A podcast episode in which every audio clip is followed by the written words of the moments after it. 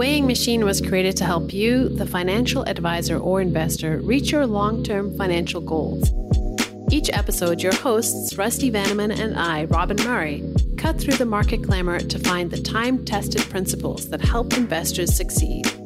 The weighing machine is inspired by the classic investing saying attributed to Benjamin Graham The stock market is a voting machine in the short term and a weighing machine over the long run. In other words, Emotion and expectations drive short term market movement, but fundamentals and valuations determine returns over time. Welcome to the weighing machine. Enjoy, and as always, let us know what you think. The podcast today, volatility in the markets, and should we be concerned about inflation? We will also take a deep dive into the ETF market with our guest, ETF strategist and senior vice president at First Trust Portfolios, Ryan Issakainen. Welcome to the Weighing Machine. I'm Rusty Vanneman. And I'm Robyn Murray. Okay, let's start with a look at the markets. We've had some volatility lately. What are we watching for now? Well, as of this recording, uh, we have indeed had a lot of volatility, uh, but you know the market's kind of just stalled and running in place. We still have double-digit gains for the year. We're still near all time highs. Probably some of the more interesting parts of the market, the more speculative stuff, more volatility there, including in cryptocurrencies. Really, a lot of those more speculative markets peaked over three months ago in the middle of February. So we're still seeing some more volatility there, but the overall market is hanging in there, and the outlook, I think, still looks pretty good. All right, well, we knew it was going to happen. One year inflation numbers came in and they did not look good. We were expecting a sharp rise from the initial fall in prices at the start of the pandemic, but it looks like the data was worse than expected. Should investors be concerned about inflation at this point? Well, the short answer is investors should always be concerned about inflation. And it's really about, you know, after tax and after inflation returns that we're really trying to grow. I'm a professional asset allocator, professional money manager, and risk manager. So, of course, I'm going to worry about inflation. And I think just the best course of action is, of course, you expect the probable, but prepare for the possible. And there are good arguments right now on both sides of the inflation argument that, you know, the uptick is it transitory or not? And maybe it is. There are some transitory elements. There are some elements that probably aren't transitory. I think one key thing to remember is the Federal Reserve is a lagging indicator. So I think the bottom line is if you're an investor, you just need to look at your portfolio and is it prepared if we do get in fact sustained inflation? All right, let's bring in our guest, Senior Vice President at First Trust Portfolios, Ryan Issakainen. Ryan, welcome to the weighing machine. Good to be here, Robyn. Well, before we get started, I'm going to hand it over to Rusty for our sort of traditional now opening question. Well, I do have a traditional opening question, and I've already prepared Ryan for it. But first of all, I've got another question. Who did a better job pronouncing your last name, Ryan? Probably Robyn. She always crushes it. I mean, you guys both did a, an admirable job. It's not an easy name to pronounce, and you're not the first to struggle with it. But Issakainen is, uh, uh, I mean, you guys were as close as anyone. So congratulations. All right, a success already. All right, now we get to the really important question. And that is you're about ready to come up to plate here and do a podcast interview. We need background music. We need your walk up song. What is your walk up song? That's a really difficult. I mean, out of all the questions that I could be asked, that's one of the most challenging because I'd really like to say, something like um, Metallica's Enter Sandman. I'd really like to walk up to that, but I think no one would really take it seriously. I'm not sure I could pull it off. So I'd probably have to stick with something like uh, a Jack Johnson song. Uh, you know, the, the relaxed, chill vibe, something like Times Like These.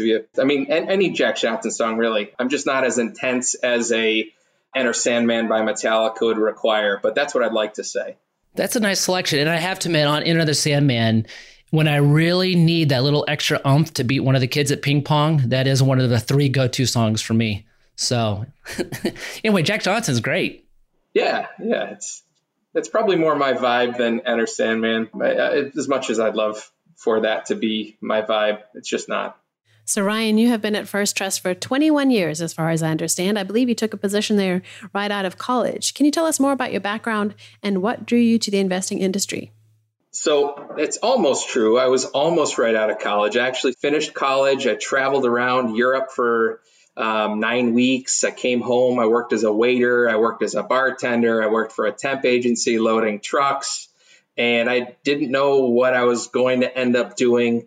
Um, I didn't know that I would have an aptitude or, or enjoy working in the financial industry. it was really one of those situations where there was a job opening. I took it and I discovered that I was working with some just wonderful people. Uh, we were doing things that were exciting, that were innovative. Our leadership was really inspirational. I loved getting to know financial advisors. And uh, 21 and a half years later, it was just something that, that I grew into. Uh, I'm actually, I just turned 44 this year. So I've actually been at First Trust for, this is my 22nd year. So that's about half my life, which is pretty remarkable looking back. But it was one of those opportunities that I didn't realize was going to ultimately be what drove my life for the next half of my life. It's a remarkable industry. I love doing what I'm doing. Um, and I wish I could say that I planned for it, but it was just kind of by accident initially. I have another question about your bio, and I've never asked this question of anybody before, but I've noticed you went to Wheaton College, and it seemed like that school has graduated so many people who are in our industry, the ETF industry. Why is that? I, I think it's a couple reasons. You know, many of us worked together at, at the same firms, at, you know, in one form or fashion. Our firm, First Trust, is located in Wheaton, so that helps with kind of recruiting talent that, that comes out of Wheaton. And as an alum, I'm probably biased, so I'm not sure I'm the best person to ask, but I, I just think that as I look at my colleagues that are Wheaton alums, the school tends to produce some really thoughtful, well spoken people that are very creative, they're caring people, they're just good people. And as a liberal arts college, I think it produces some well rounded people as well. So, you know, again, I'm I'm biased. I'm not sure I can entirely put my finger on it, but I think those are some of the reasons. Well, tell us more about First Trust, Ryan. What does it stand for as a firm? What, sets First Trust apart from our peers in the industry, I, I, think nobody supports the investment advisor like First Trust does. That's what everything, that's our ethos, that's everything that we do is to support the investment advisor. And that comes in the form of products that, that helps to add value beyond just the plain vanilla index fund. There's some utility in that as well, but that's not what we do. We try to add value through innovative products, but also uh, by producing intellectual capital and sharing that with advisors and, and hopefully providing tools to help them as they help their clients succeed. That's what we are focused on. We, we recognize that investors succeed as a result of the advice and the conviction and the strategies provided by investment professionals. That's the that's the key to success in the long term. And so the best way that we can help investors succeed is by helping investment professionals. So that's what we do. Yeah. Well, First Trust is one of the leading ETF providers. And I think it's really for a couple reasons. First of all, you kind of touched upon it, the people. And another reason is that some of the content you put out there, so it's provocative and it's easy to use. Again, advisors can use that when they're dealing with investors. And then, of course, the lineup of ETFs that you have is very interesting. And when it comes to that ETF lineup, right now, which ones are resonating best with advisors? You know, we have at last count about 178 ETFs, and it's been really interesting to watch the flows both in and out of our lineup um, have been really spread apart. There hasn't been, you know, just one ETF or two ETFs that have brought in the lion's share. Uh, but at the top of the list, we, I mean, this year has been RDVY is our uh, dividend growth strategy. That's been really, really popular with advisors. Um, we've got a commodity strategy, FTGC, which is, you know, for people that are, you, you guys were talking about inflation, for advisors that want to have some sort of a hedge against inflation. I think that is part of the reason that we've seen so much move into FTGC. Our actively managed fixed income lineup, including FIXD, is our core plus strategy has had a lot of net inflows. A lot of advisors have sought that sort of actively managed risk management and you know value seeking from FIXD. Um, and then some of our thematic ETFs have also been really popular, whether that is you know some of the high flying things that have pulled back recently and things like those stay at home trades, whether that's cloud computing or cybersecurity uh, or the green energy trade. Those all did really well until they've pulled back a bit, or some of the more thematic that are a, a bit more cyclical, like our water ETF, FIW, has gathered a decent amount of assets and it's done pretty well. Or um, you know, Grid is another GRID. That's our smart grid ETF that supports that renewable energy ecosystem. We have seen across the board a, a lot of different ways that advisors are using our funds. See, there's so many interesting ETFs there. Okay, so take it a different way. Do you have particular favorites, either in terms of talking about or investing in? Yeah, I, I mean, it's kind of like asking me to choose between my children. You know, which is your favorite child? You have 178 children. yeah, so it, it's difficult to, it, you know, the cop out answer would be uh, it depends on what you're trying to accomplish because there's tools that, that really help you accomplish different tasks and different objectives for your clients. That's also a true answer, by the way. I use a few dozen of these in my own as I manage my own portfolio. Um, I, these are you know great tools, but some of the ones that I just mentioned are, are some of my favorites. I mean, if I'm looking at the core of an equity portfolio, RDVY, which I mentioned, dividend growth stocks, I think that's a great core strategic holding. Uh, we've got a, a sort of quality tilt ETF, FTCS, which is we call it our capital strength ETF. I mean, again, a great long term core holding. Our actively managed lineup, I think, is um, second to none. We've got, you know, in addition to some of the ones that I mentioned, our Muni lineup, our Muni actively managed ETF lineup is great. I live in New York State, so we just launched FMNY, which is our actively managed New York Muni ETF. I pay a lot of taxes in New York, and for those that are, you know, have clients in New York or, or live in New York themselves, finding a way to generate tax-free income is difficult. We've got an awesome team that that does a great job. You know, in those thematic ETFs. And so you asked what my favorite ones to talk about are. I really enjoy talking about about our thematic ETFs because there's are so many interesting things to talk about. Um, and, and, so many ways that you can position a portfolio to sort of benefit from trends that are emerging uh, right before our eyes. So you know, we've got a great lineup. About $35 billion of our ETFs are in those thematic ETFs. So I, I really enjoy talking about those because, you know, they're really great stories and, and clients love to hear about what's, you know, the next big thing, what's going to happen. So that that's that's my favorite if I had to pick.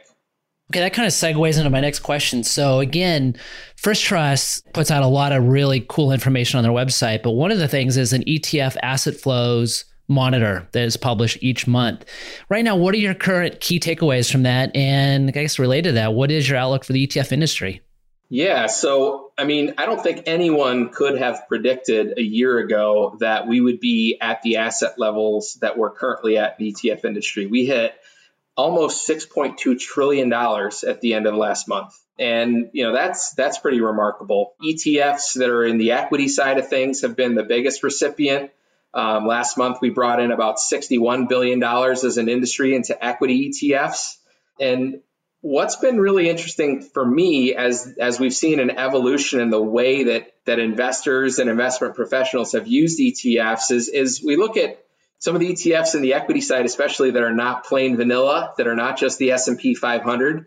Um, they've seen some of the biggest flows. So, you know, you look at some of the factor based strategies. I, I, mentioned our dividend growth strategy, you know, that sort of ETF. Dividend ETFs and, and value ETFs have brought in the lion's share in the last six months in the last year, so that they've definitely been popular. Thematic ETFs, I mentioned those as well. You know, we've seen something like $60 billion in thematic ETFs net inflows over the last year.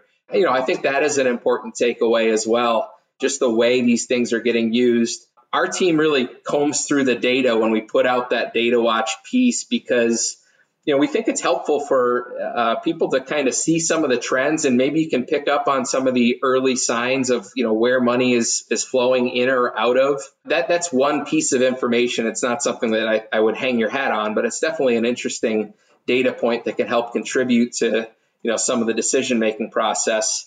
As we look at like what the trends are broadly and where the ETF industry is going, I think we're going to see more growth. I believe that pretty with a very high degree of conviction.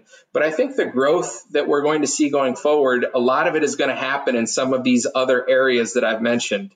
It's not going to be just in your S&P 500. It's not going to be in you know, the Qs, those are going to do just fine. But it's going to be in some of these other interesting ways to add value, whether it's active management, whether it's factors, whether it's themes. Those are really where I think a lot of the, the uh, trends are headed. Now, you kind of hit on some questions I was going to touch upon. You hit them, but there's one area, if you could drill, uh, drill down a little bit more on, that's target outcome solutions. Can you talk about that a little bit? Yeah, that is one of the areas that I'm actually most excited about looking forward because it's a space that isn't new, but it's relatively new to the ETF industry. Um, and, and, really what we're doing is taking strategies that used to be offered only in, you know, structured products or notes that are offered by banks where you're tied to the credit risk of the issuer sometimes, or, you know, maybe there's not a lot of liquidity, uh, where you're really able to use those same strategies within an ETF. So for example, we've got buffered ETFs, which, which protect a certain percentage of your downside your, your downside participation. And in exchange for that, you end up capping a certain level of upside. So you're, you're uh, effectively using the same sort of risk management techniques that has been used or that have been used by some of these structured products for years and delivering it in a very liquid, very transparent ETF that is perpetual. So, unlike a, a, note that matures over a certain period of time, uh, these ETFs just simply roll into the next series of options contracts that are the underlying holdings, and they do so uh, with all the tax efficiency and tools to manage for tax efficiency that are that are used by other ETFs. Um, so this is one of the areas that we've seen really strong growth in that I am really expecting to see more growth in the you know in the years ahead. I'm really excited about it. They do sound more complicated, but I guess the simple story and why they're so popular is their ability to kind of control that downside risk. Yeah, that's yeah, right. Absolutely. Yeah. Okay, here's an article, and I have to admit, I just saw this article and I said, oh, come on. And uh, I bet you saw it too, but it was on the Financial Times just days ago, but it said the only reason, I think it was some academics that did the study too, but it said the only reason ETFs have grown and taken market share from mutual funds is simply because of their tax advantages, nothing else. Did you see that article? And even if you did or not, what do you think of that? Yeah, I mean, I will confess that I did not read the article, but the premise I think is incorrect. I think that, you know, tax advantages are a great feature of ETFs relative to traditional mutual funds. That that's there's no denying that, but that doesn't explain why fixed income ETFs have grown so much relative to mutual funds because fixed income ETFs typically don't have the same level of tax efficiency as their equity counterparts do. I mean, you, you can still use some of the tools that you use within equities, but most of your returns for fixed income comes from your coupon, not necessarily appreciation of the assets themselves. I mean, sometimes you'll get that, but it's not it's not to the same degree that you have with equities yet fixed income ETFs have grown dramatically. I think the intraday liquidity of ETFs is another another feature that you are understating if you're just saying that it's tax advantages. I think there's there are advantages to be able to you know buy in the middle of the day or sell in the middle of the day. Um, there's even advantages from a portfolio manager's perspective when you're able to see what your inflows are going to be that day or your outflows are going to be because it allows you to maybe put that money to work or kind of know what you're going to have to do to, to manage the inflows or outflows for an ETF in a way that you don't have with a traditional mutual fund where your, your, your net inflows are coming in at the end of the day or outflows. And then I guess the last thing I would say is the, the transparency that is inherent with the vast majority of ETFs, I think is a big advantage for, you know, for an asset allocator for a market maker that's trying to make fair markets in an ETF. You know, that, that transparency, that real time pricing, I think is a big advantage. You know, so I, I, think there's, I think you're downplaying the other features if you say, not that you're saying it, Rusty, but um, for somebody that says that it's all the tax advantages, that's certainly a, a great feature, but it's not the only feature. Sort of on those same lines, I saw an article in Bloomberg recently that the ETF industry is likely to grow even more in the face of uh, potential capital gains increases under the Biden administration. Basically, wealthy Americans are going to be looking for alternatives to limit their tax liabilities. Are you expecting that to happen this year and in coming years? You know, it's it's a really difficult question to know if you're right or not in answering. Uh, I, I think the reality is ETFs tend to be more tax efficient anyways. So whether or not your your marginal tax bracket goes up a few percentage points or, or not, I think ETFs are already more tax efficient. So I guess there'll be marginally uh, more of a benefit for being more tax efficient. So I, I, guess there is some benefit. I'm not really sure it's going to be something that causes a huge wave to that'll be the breaking point that causes people to sell their mutual funds and buy ETFs. But I do think, you know, it, it does have a marginal benefit. If, if you have higher tax rates and you've got a more tax efficient uh, wrapper in the ETF, sure, that has a little bit of a push. I guess what I'm saying is it's already doing what you're suggesting. I think it's already causing that, even if tax rates were to remain the same. I think that trend is pretty well entrenched, and I don't think there's any turning back. Well, part of the appeal of ETFs, as you mentioned, is their transparency. So I wanted to ask you what you make of the growth of active, non transparent ETFs, otherwise known as ANTs. Yeah, the ant invasion hasn't been nearly as as as large as um, some people expected it to be. I'm not going to say that it won't be successful at some point. I mean, there are certain strategies where I understand having a less transparent, more opaque portfolio, if you want to really uh, have a concentrated strategy and you're worried about liquidity and you don't want people to front run your trades, to some degree that, you know, I can understand wanting an opaque portfolio. But on the other hand, I think there are real advantages to having transparency. I mean, if you're an investment advisor and you want to build a portfolio and you want to control your exposures and your overlap and you want to know if the portfolio manager is doing what they're saying they're doing or or where their returns came from I, think having that transparency is a really important part of that and i think that's got real benefits for the end user of these etfs um, so when you take that away for a, a non-transparent fund i think you know that that is that is a headwind for those sorts of strat- those sorts of strategies. You know, at First Trust, we have one of the largest lineups of actively managed transparent ETFs. And they've performed very well in the real world without having to hide our holdings. And that, to some degree, has to do with the types of strategies that we're managing in that transparent wrapper. But it's just not anything that we've filed for. It's not something that we're you know pursuing um, because we think that the benefits of transparency in many cases outweigh the potential benefits of having a non-transparent portfolio. And I also think there's some liquidity challenges potentially for market makers that are trying to make effective, tight markets for trading those um, non-transparent strategies. It's so hard to push back anything because I'm a huge ETF fan too, and uh, I am one of those people that thought that ants would probably do a little bit better. But you're right, probably down the road a little bit. Shifting gears a little bit, so uh, we both talk to a lot of advisors, and one of the questions, or some of the questions I'm getting all the time right now, is about inflation, which we talked about earlier, and interest rates. What is your current advice on building fixed income portfolios in the current environment, and how should we be diversifying equity risk? You know, that is the question of the day, I think. There's inflation that is just on the horizon. And, and you know, you, you listen to our economics team, and they just feel that there will be some transitory inflation, but there'll be some permanent in- inflation as well.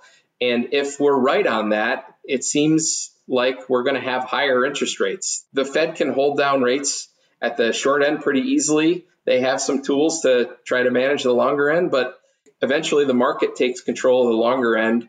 So the question that I think advisors have to ask is whether they're being compensated for taking interest rate risk. And you look at a, you know, a broad index fixed income fund and your your compensation your your coupon relative to the duration of the portfolio is just not very favorable right now you're not able to earn a lot of income to overcome potential rises in rates and so you know, as you're thinking about positioning your fixed income portfolios, I don't think it makes sense to be above the benchmark in terms of duration, especially for long-term investors. I, I think you know we we recommend biasing a little bit short. Not that you have to you know cut your duration completely, because I, I think it's an important ballast to have in a portfolio to have something to offset equities. But when rates are this low and your duration is this high, I think it's just a really challenging thing to do.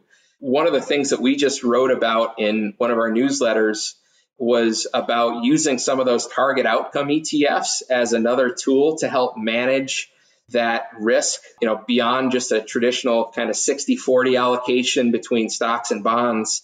Um, having another way to manage portfolio risk by having a buffered strategy that lessens your volatility, but doesn't do so based on, you know, assumptions that fixed income is going to deliver the returns in the next 10 years that it did in the last 10 years, or the last 50 years.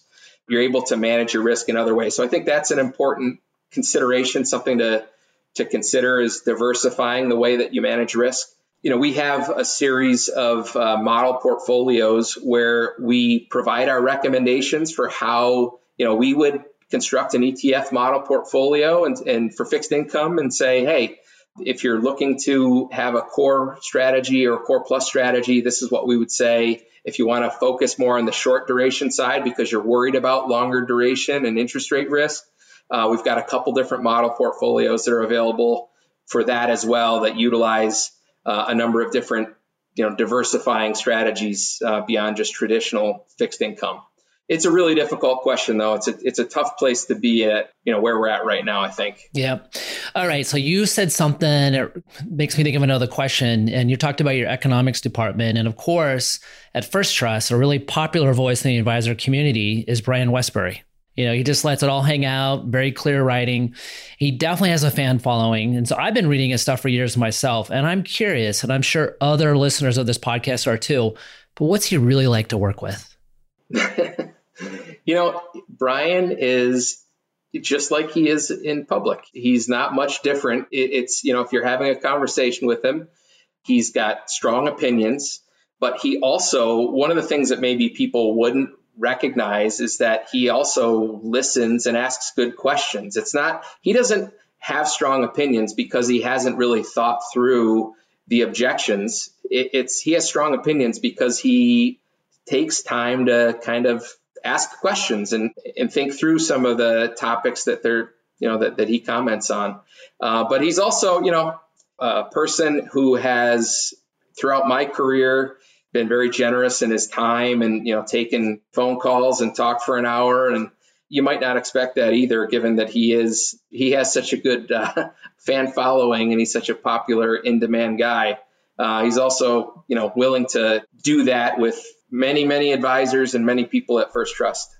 Once upon a time i used to help kind of create the consensus expectation for some economic data. This is almost like 30 years ago now and one of the things I noticed about economists who were always very smart and hardworking is that almost overwhelmingly they never wanted to be outside the range, you know, outside of the range of expectations. I've noticed Brian doesn't care about that range. You know, he doesn't care if he's an outlier on one side or the other. So I've always appreciated that.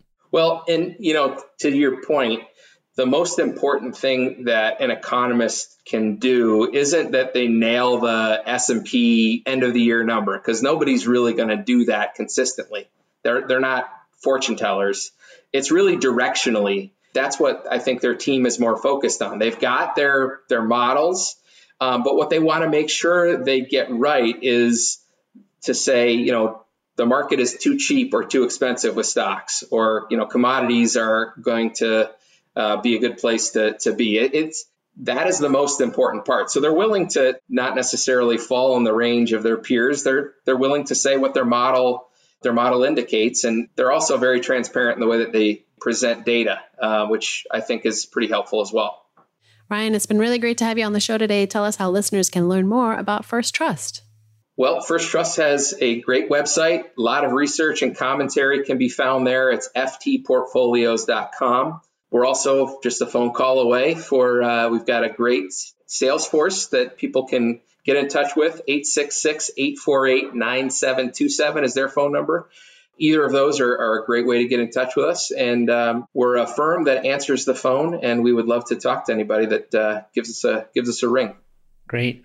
Well, Ryan, thanks for coming on the show. But I have one more question for you. And one thing the podcast listeners don't have is that we are we can see each other by video. So I can see your office right now. You have two guitars in the background. So when you're playing those guitars, are you more likely to be playing Jack Johnson or Jack White? So there's a reason why the guitars are hanging on the wall, and it's because I don't get to play them that much. They're, they make a nice decoration, uh, but I'm probably more likely to play Jack Johnson. But again, I, I, will clarify that I am a hack when it comes to my guitars, but they make a nice, nice background decoration. So that's why they're there. They look great. Thank you. All right, well, that's going to do it for this week. Rusty, take us out with your final words. Stay balanced and stay the course. We'll be back soon. Thanks for listening to The Weighing Machine, and thank you for your time and trust in Orion Advisor Solutions. Machine is hosted by Rusty Vanneman, Chief Investment Strategist at Orion Advisor Solutions, and me, Robyn Murray, freelance writer and editor. If you have feedback or questions about our podcast today, please send us a note at rusty at orion.com.